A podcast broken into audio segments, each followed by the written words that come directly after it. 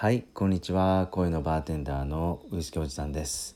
この番組はバーテンダーやバーの業界でね30年以上関わってきた僕が皆さんが今夜飲むお酒がまあちょびっとでも美味しくなればいいなと思って えっとお酒のちょっとしたエピソードなんか小ネタなんかを発信していく番組です。まあたまに商売人としてのつぶやきもつぶやいたりするんでよかったら5分から10分お付き合いください。さてと今日はねちょっと思い出したお話です。思い出したお話っていうかね、えっと、10年ほど前にあのとあるバーに行った時のね神戸のバーに行った時にまあびっくりするぐらい美味しいモスコミュールを飲んだんですよ。びっくりするぐらい美味しいモスコミュール。でそれがねまあそうかまずねあのモスコミュールのレシピをさっき言っておきましょうか。おさらいね。えー、っとモスコミュールのレシピ原料はまあウォッカ、えー、まあえー、っとスミノフとかね、まあ、普通に40度ぐらいある。無色透明の。味もね無味無臭って言われてる。本当に中性スピリッツじゃないわ。そういうウォッカとですねジンジャーエールとレモンかライムですよねモスコミュール。あの名前の由来はねあの以前僕がこのモスクムールの特集でお話したことがあるんでよかったらそれ聞いてみてください、えー、URL 貼ってきますんで、えー、遡って聞いてくれたら嬉しいです。さてこのモスコミュールがめちゃくちゃ美味しかったっていう話なんですけどまあ作り方といったらね普通はですよ。普通はあの長いグラス大きめのグラスに氷を入れてほぼ満タンに入れておいてウォッカを流し込むと。そしてレモンかライムをキュッとね果実を絞ってくるくるって回すとですねその上に、えー、ちょっと辛めのジンジャーエールなんか注ぐとねバーで、えー、すごく美味しいなと。まあ、その時のジンジャーエールはよくねウィルキンソンのドライな方、うん、逆三角のマークが茶色い方ねオレンジの方はどっちかというと甘めなのでよくよくバーで使われてるのはウィルキンソンの茶色い逆三角形のマークがついている緑の瓶と。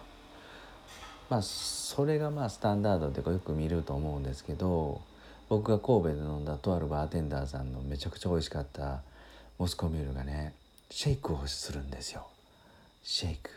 で材料はというとね面白いですよ。あのまあウォッカはね普通のスミノフのウォッカぐらいスタンダードではあったんですけどそれとね生姜のスライス。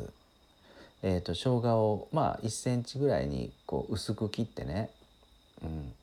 いくつかそのシェイカーの中に放り込んで、えー、シロップを入れると。そしてその上にライムをキューッと絞るんですよね。やっぱりこれびっくりした味噌っていうのは生姜のねスライスですよね。それを放り込んでしっかり氷を敷き詰めたシェイカーでしっかりめにシェイクしますと。そしてロックグラスぐらいです。ロックグラスと普通の大きなコリンズグラスカクテルグラスぐらいにの中間ぐらいの大きさのね、